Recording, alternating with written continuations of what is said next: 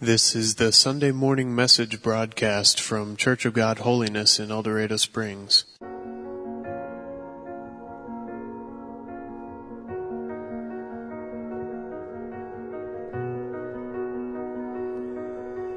I keep fighting voices in my mind that say I'm not enough.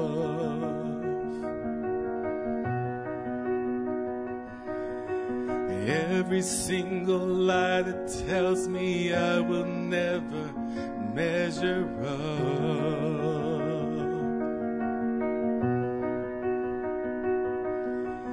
Am I more than just a sum of every high and every low?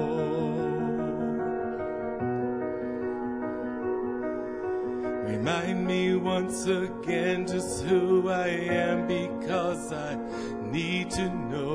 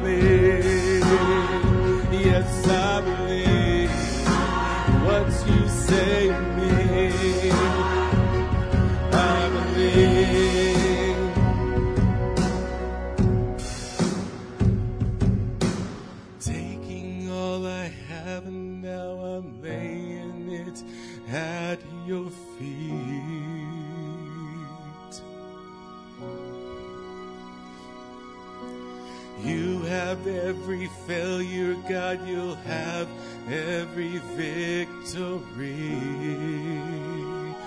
Who oh. are you say I'm loved, but I can't feel a thing.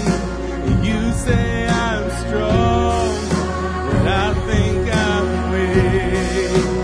You say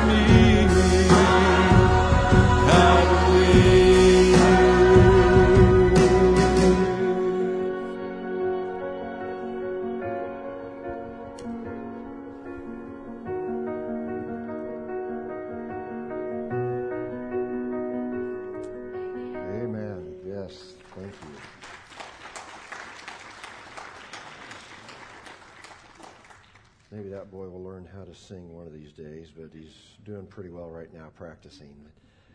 Um, you know, while you're opening your Bibles to Joshua chapter 24, I mentioned in my prayer, but who wants to do the honors? Rhett, uh, Brooke, you got Rhett. Would you just stand and let us take a look at this little miracle baby?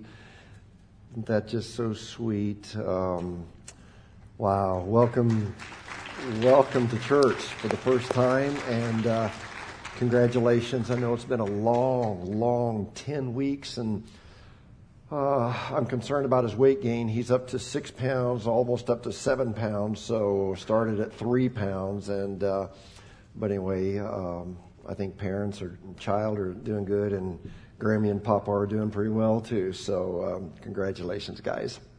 This is the second lesson in our series entitled Right in Your Eye. And, and we're looking at part of the ugly underbelly of the, Amer- the American dream that goes something like this I want to do what I want, when I want, with whom I want. Now, because we're supposedly, you catch that, supposedly a civilized society, we change it to say this I want to do what I want, when I want, with whom I want, as long as it doesn't hurt anyone. Now, one of the books that's anchoring part of our series is the book of Judges, and it's a history of the 330 years from when Israel moved into the promised land up to when they became a monarchy, or in other words, when they went to a system of kings. But what happened during these 330 years is the nation of Israel abandoned God's law, and, and last week I told you why they abandoned God's law. It was because they had something in common with you, remember? They didn't like to be told what to do. And so basically everybody did whatever they wanted. And, and there is a verse that appears several times in, in Judges that characterizes this time period. They did what was right in their own eyes. And they would go through this cycle. They would do what they wanted, disobey God's law. It would result in disaster. They would cry out for help. God would send a deliverer. So for 330 years, catch this, this nation got in trouble, got delivered. Got in trouble, got delivered. Got in trouble, got delivered. Got in trouble, got delivered. Which sounds a lot like us. Now, last week we began this series by going to the last three chapters of Judges. Today we're going to bounce back to the beginning of Judges. And, uh, and actually we're going to go back further, uh, get a running start in the last chapter of Joshua, which will then take us on into Judges. And and, and by the way, as Jim said, you'll be grateful that our scripture will not nearly be as disturbing as the story of the concubine being chopped up into 12 pieces. So you'll be grateful. We're going to leave that there.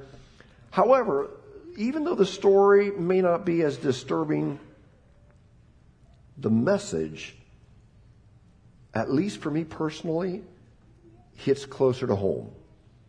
And it really made me think a lot. Ready to go? The way that I want to set the stage for our lesson today is by saying that our, our, our, scripture is kind of like the last night of church camp.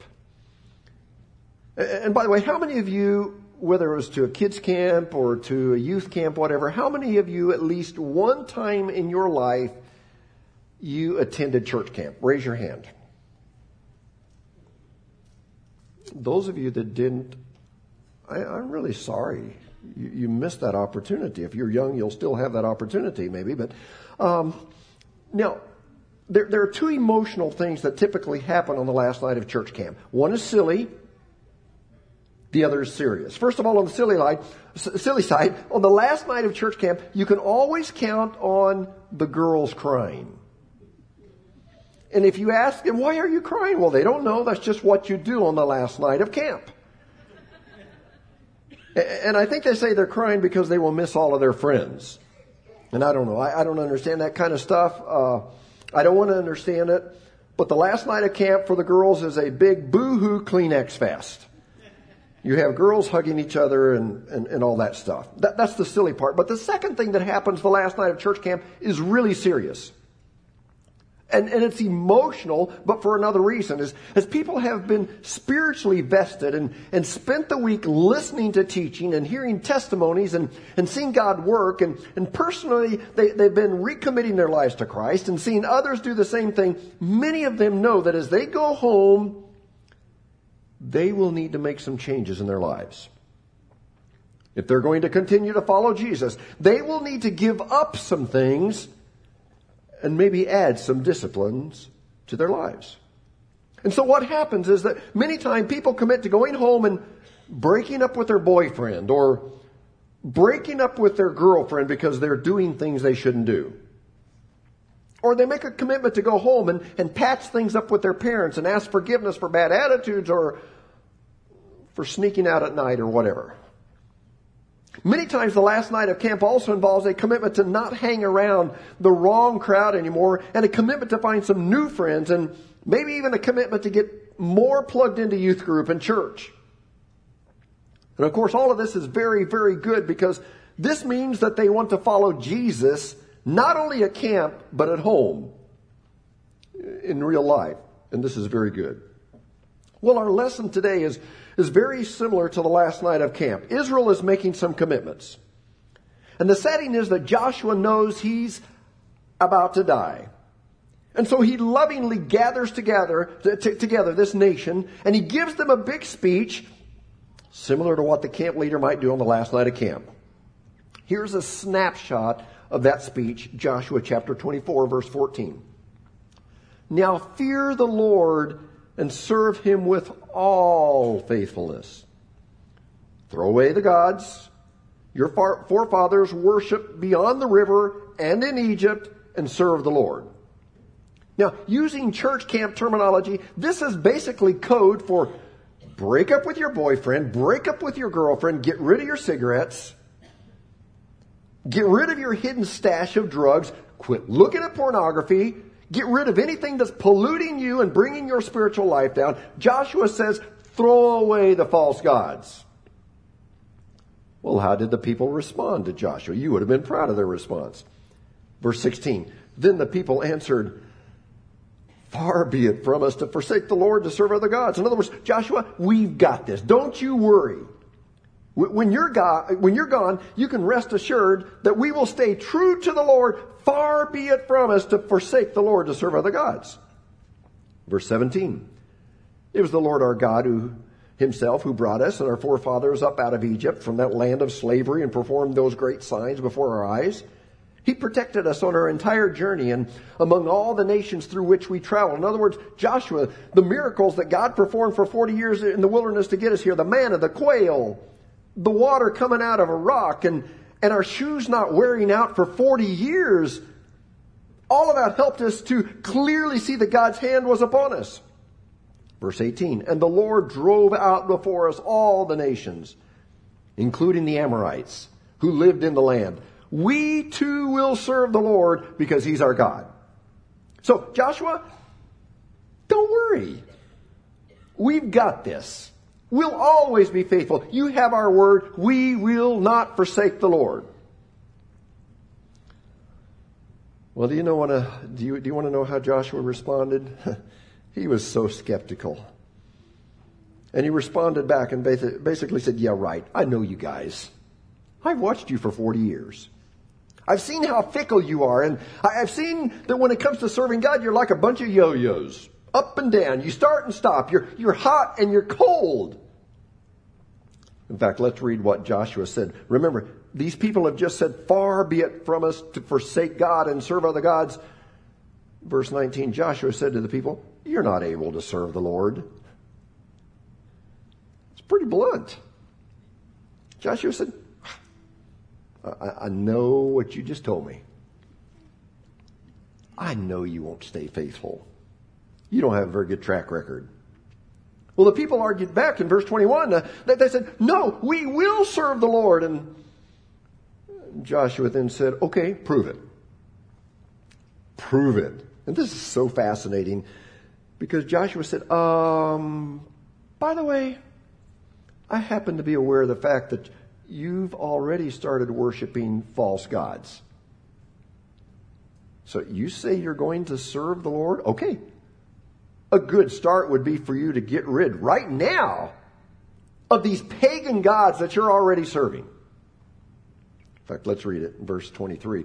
Now then, said Joshua, throw away the foreign gods that are among you and yield your hearts to the Lord, the God of Israel. So, so prove the seriousness of your commitment by getting rid of the foreign gods that you have in your life right now.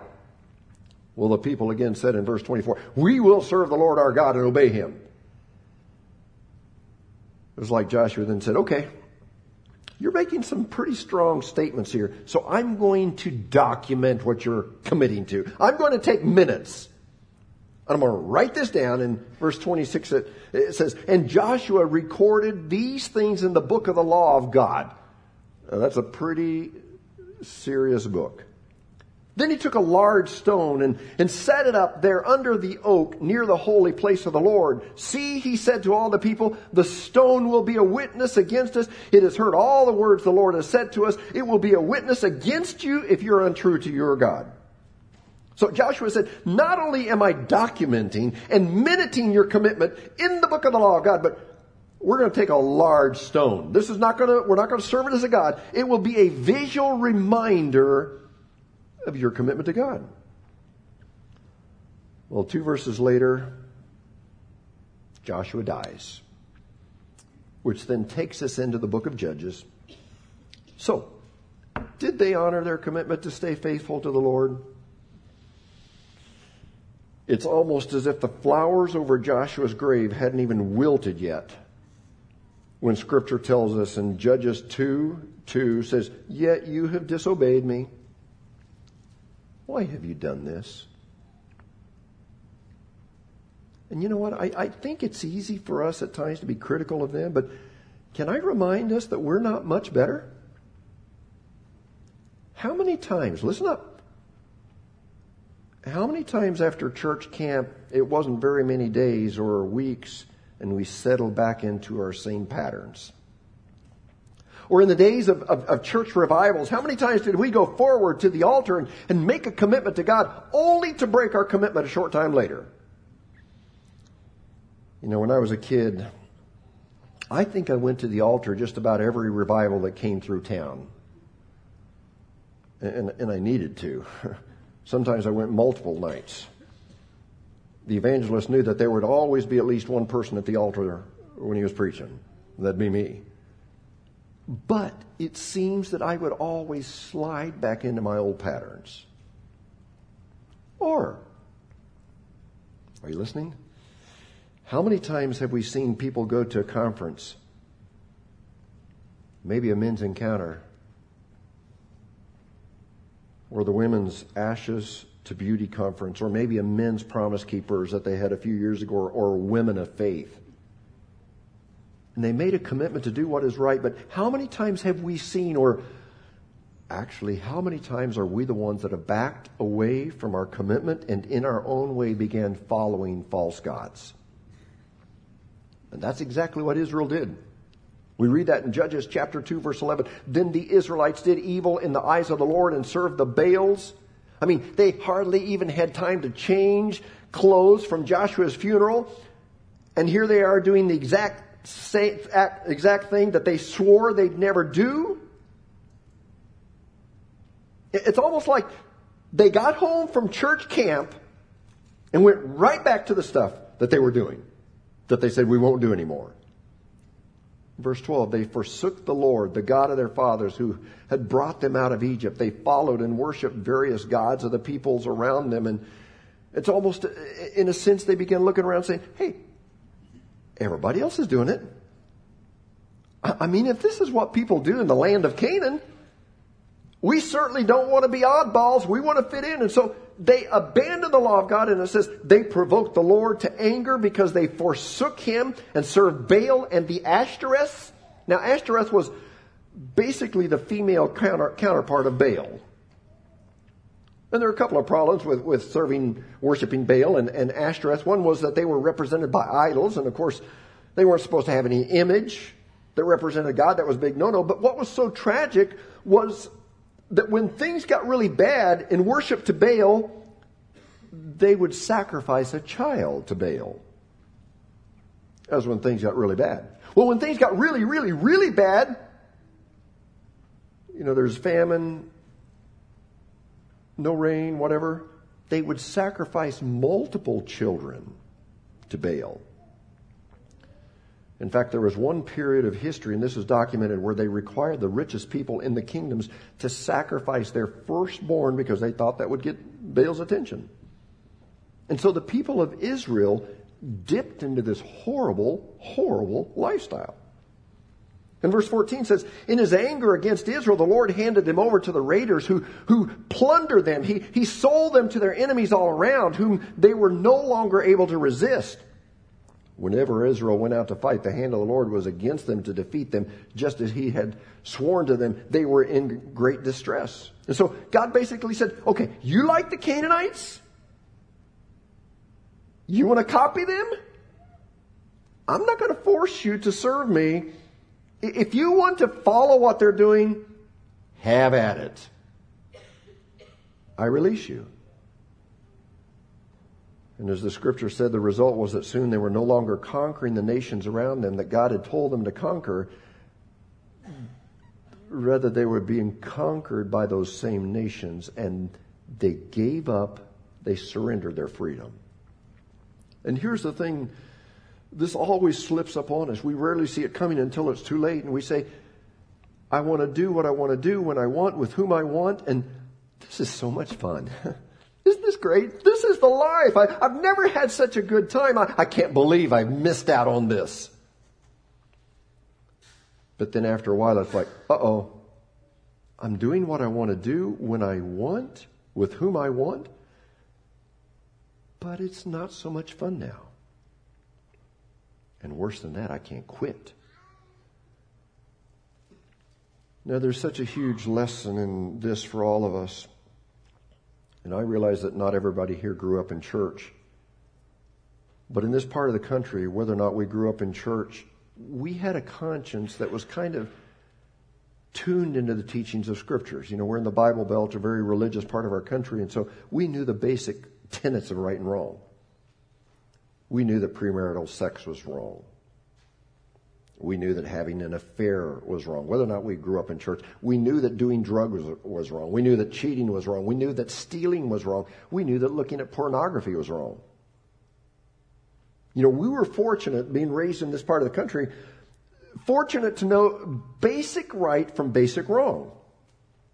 But at some point of our lives, I think it's safe to say that most all of us had that moment, and maybe it wasn't a dramatic decision of one moment, but it was a slow, gradual weakening where we went through a phase that after resist, resisting temptation for some time, we weakened to the point where we did what our flesh wanted to do, and we knew it was wrong. We knew it was wrong. But we did it anyway. And when we did that, we lost our freedom. Let me try to explain it this way. You see, we're created beings, which means there is a creator. Amen? There is a creator. And I'm sorry to go against your textbooks in school, but you didn't just evolve. You were created. I was created. And because of the fact that, that we are created beings, there is no such thing as absolute and total independence. Now, we want it because that's part of the American dream. And, but until you can control your own conception and birth, and until you can predict exactly when you're going to die and how you're going to die, I don't care if you are off of the grid, you're still not completely independent. You are still reliant on a supreme being. And he's not just a higher power. He's not just the man upstairs. He's not just the force. But he's God Almighty. Maker of heaven and earth, sustainer of all life. And you, I, we are reliant on him. And when you accept that and say yes to God, that's when you experience complete freedom. But when you say no to God and you say no to the Creator, then you lose your freedom.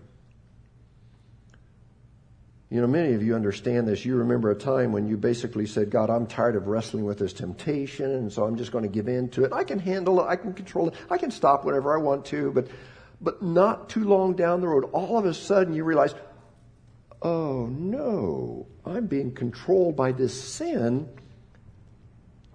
And I went from having freedom to being enslaved. L- let me bring it up this way that this many times shows its ugly head. This may be a little bit painful for some of you, but for some people, their number one goal in life, even though they never write it down, their number one goal in life is, I will not be like my dad. Because my dad was, and you can just fill in the blank. Or I will not be like my mom. She was, and you can just fill in the blank. My family will not be like the family I grew up in, and I will make sure that history does not repeat itself in my family. And so, just as the Israelites did, many people, and probably some of us here today, made a commitment that we would follow God wholeheartedly. We would not be like our dad or our mom or our family.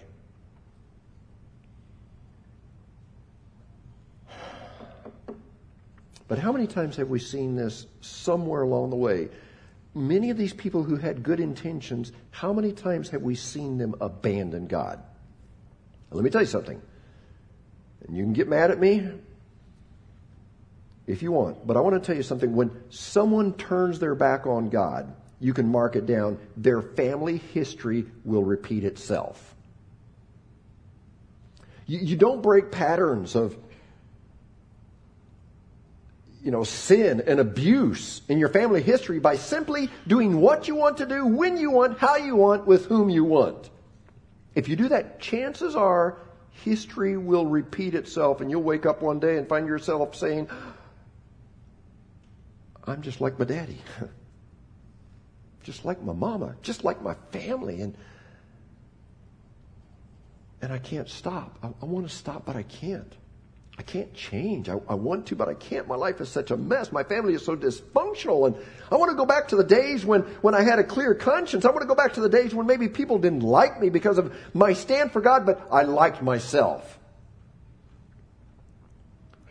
I want to go back to the days when I was connected in a healthy community surrounded by people that were leaning in towards God. And here's a question that I was thinking about th- this week, honestly, I don't think I've ever thought about this question before. Why is it always easier to say no to God than it is to say no to the things that you substitute for God? I mean, for example, why is it so much easier to say, God, I know she's not good for me. God, I know he's not good for me. God, I know we don't have any business living together because we're not married. God, I know I don't have any business seeing her on the side. God, I know that this addiction is wrong. I know that this lifestyle or this habit is wrecking me financially. I know what your word says. I know that what my conscience says. But God, I'm sorry. I'm still going to say no to you and yes to what I want. Why is it easier to say no to the Creator than to say no to the created? Well, I, I wrestled with this question a lot this past week, and let me try to answer it. I believe it's easier to say no to God because God will not force himself, will not force his control over you.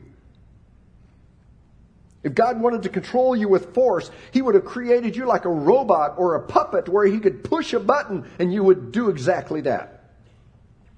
God doesn't want to control you in that sense. But here's what God wants God wants you to willingly, on your own accord, He wants you to love Him and submit to Him and follow Him, not because you have to, but because you want to. And the only way for that to happen is for God to give you the freedom to do what you want to do. And that way, if you decide to follow him, it's out of a heart of love. It's not forced. I believe that's why it's easier to say no to God than it is to say no to the sins around us because God never forces us to do his will. Well, here's how this little segment of history ends. Remember, we started where Joshua said, don't you go following after other gods. And the Israelites said, Far be it from us to do that. We'll be faithful. But they weren't faithful and they worshiped idols. And so in, in Judges chapter 3, verse 8, the anger of the Lord burned against Israel so that he sold them into the hands of Cushan Rishathaim. king of Aram Naharaim, I think that's how you say it, to whom the Israelites were subject for eight years. It was almost like God said, oh, okay, you like the Canaanite ways? Have at it. Oh, oh, by the way, they're going to rule over you until you learn your lesson. And for eight long years, they suffered at the hands of a wicked, godless, pagan king whose culture and religion they had copied. Well, then at the end of eight years, what did they do? This is the good part. What did they do? They did what some of you have already done. They did what some of you hopefully are ready to do. They did what some of you need to do. They threw their hands up and said in verse 9, they cried out to the Lord. They said, Oh God, we've sinned. Oh God, we did the very thing you warned us about. God, we realize now that in trying to live out our independence, we gave it away and we've, we've been conquered by the very culture that we copied and they cried out, God, would you deliver us?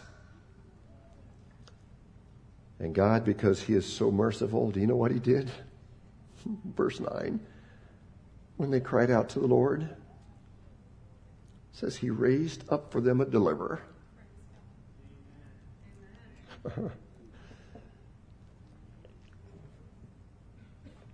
that leads me to say that one of the most amazing thing that's things that's illustrated throughout the history of the nation of Israel is that God is a God of mercy. Amen. The Israelites threw their hands up and said, God, I'm sorry. We've messed up. And he took them back. And there's nothing that gives me more joy as a pastor and nothing that gives us greater joy as a church than to celebrate the return of someone who has been serving other gods. Now, before we wrap it up, I want to get really, really practical. What do you do if you've blown it? What do you do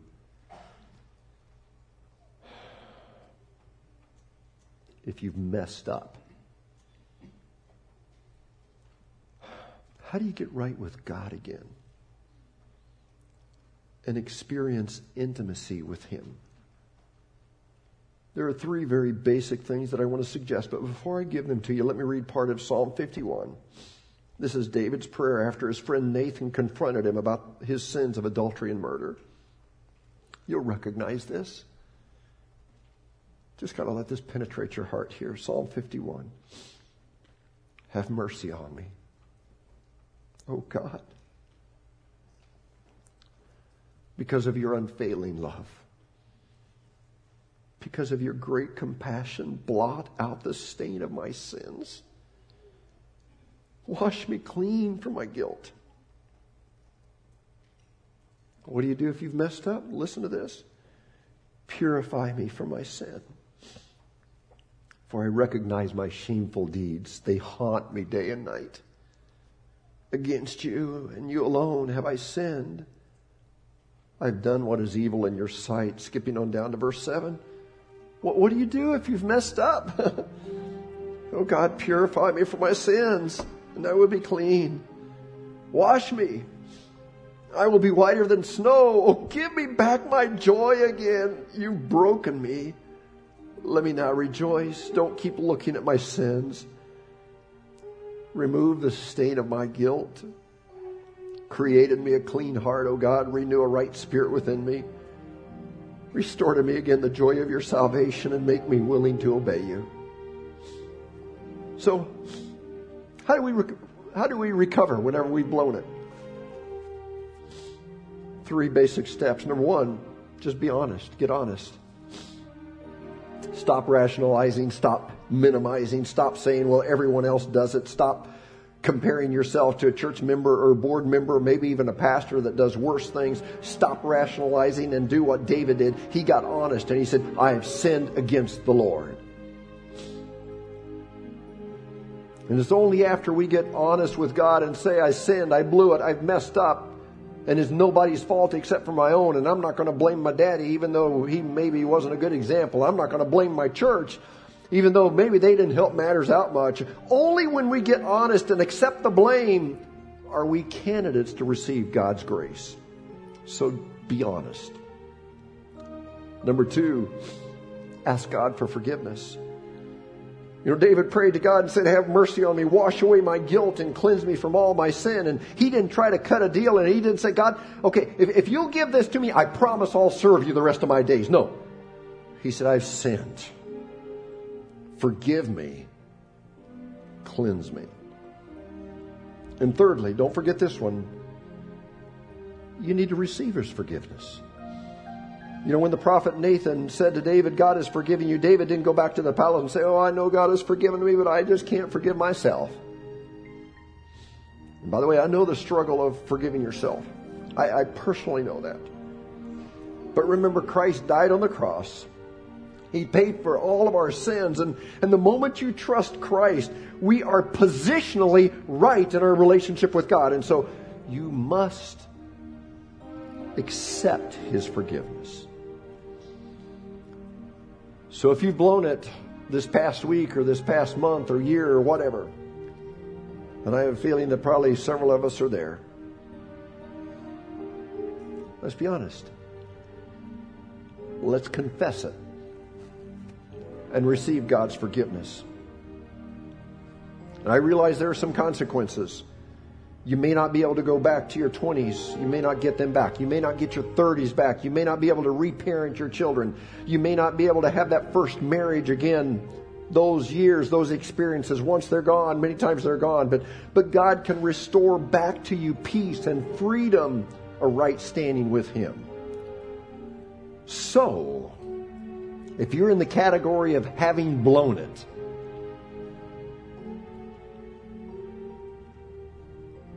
Welcome to the Church of God Holiness. You belong here because you're just like the rest of us. But let's not stay there and let's receive forgiveness. Would you bow your heads, please? Father, as we spend just a couple of moments here reflecting on your word, I pray that you would give us honesty Lord, I'm not super naive here. I know that there are sins that are represented here. Father, I'm aware that there are probably some affairs that are taking place. I'm, I'm aware of the fact that there are some people that are probably looking at pornography. There are probably some people here that may be even living together out of marriage. Lord, there are those that may be involved in some gossip and stealing, cheating, whatever. Father, I pray that there would be that honesty right now that would just come over us and that we would not try to justify it, but we would be like David and just be honest. Lord, right now we want to just ask for forgiveness. Lord, you say that your blood will cleanse us from all wrong. And I pray that you would do that for us. And then, God, I ask that we would accept that. And I know what it is to be hounded by sins of the past. And Lord, I pray that we would let that go at the cross. Lord, I pray that we would leave here in a right standing with you. Lord, would you just give us that honesty this moment? With your heads bowed, eyes closed, nobody looking around. Is there somebody, and I want just brutal honesty. Nobody looking, but is there anybody that would just lift a hand and say, God has really spoken to me today? Would you pray for me, Pastor? I see your hand. I see your hand. I see your hand, and yours, and yours, and yours, and yours, and yours, and yours, and yours. Thank you. Would you look up here just a moment here? Here's what I'm going to do. I'm going to invite you to come forward. Now, I'm not one of those that just gets a big thrill out of having a whole bunch of people at the altar, so I'm just going to leave it up between you and God. If you feel like God wants you to come, this is a safe place. This is not a place that means you're a terrible person, but it's just a safe place. And if there's somebody here this morning that you believe God wants you to come, we'd love to pray with you. You don't confess your sins to me nor anybody else. You confess them to God. But I'm not going to be so arrogant to say that this is the only place that you can get right with God. You may want to go find the quiet place in the woods or just at home. But those of you that raised your hand, would you please take care of things? I'm going to ask you to stand, and I'm not going to give very long. I believe that if you want to come forward and pray, there ought to be just a quick response. So, is there anyone that, as you've been honest with yourself today, you just want to pray right now? You want to have some people gather around you and just pray. And again, we're not going to take long. I just want to give you a few seconds here. Is there anybody that you want to come and pray? You want some of the people of the church to just gather around you? Anyone? If you want to just kneel here, maybe there's, could we have a couple of ladies that would, would gather around this one? A couple ladies, come quickly. Is there anyone else you want to just pray? Someone else want to seek God?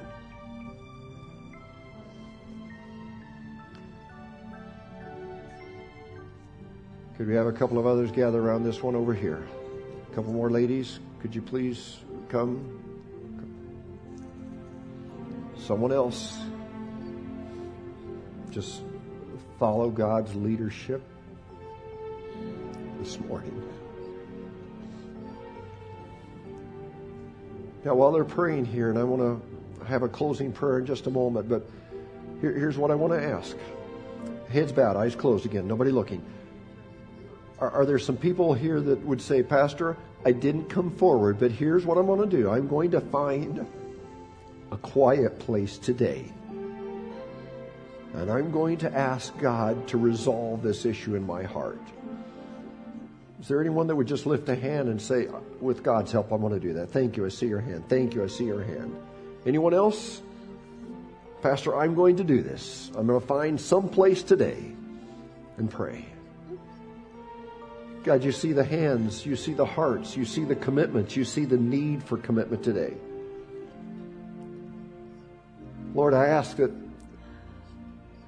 you would help us to make sure that we're not worshiping those false idols. We don't want to lose our freedom. And so, God, for those hands that were raised, I pray that there would be freedom. Lord, you know those things that they've been convicted of, and maybe others that have, that they're still wanting to do their own thing because it's pleasure, it's fun. But Lord, I pray that you would just bring conviction into their hearts. Thank you again, Lord, for your word that sometimes is so tough. But Lord, we need your word because it's light and it's life. Lord, for these who have come forward, who are praying, you know what the needs are. And I ask that these ladies would leave here knowing that they have put everything at the foot of the cross. Thank you for your mercy that endures forever. And Father, as we go throughout this afternoon, tomorrow is a holiday, let us just really be mindful of your voice, the still small voice that speaks to us. And for what you do for us, we will praise you in Jesus' precious and holy name. And all of God's people said, Amen. You've been listening to the Sunday morning message broadcast from Church of God Holiness in El Dorado Springs. Our messages are archived at www.eldochurch.com or to order compact discs or DVD videos of the messages, call the church at 417-876-2200. Thank you for listening.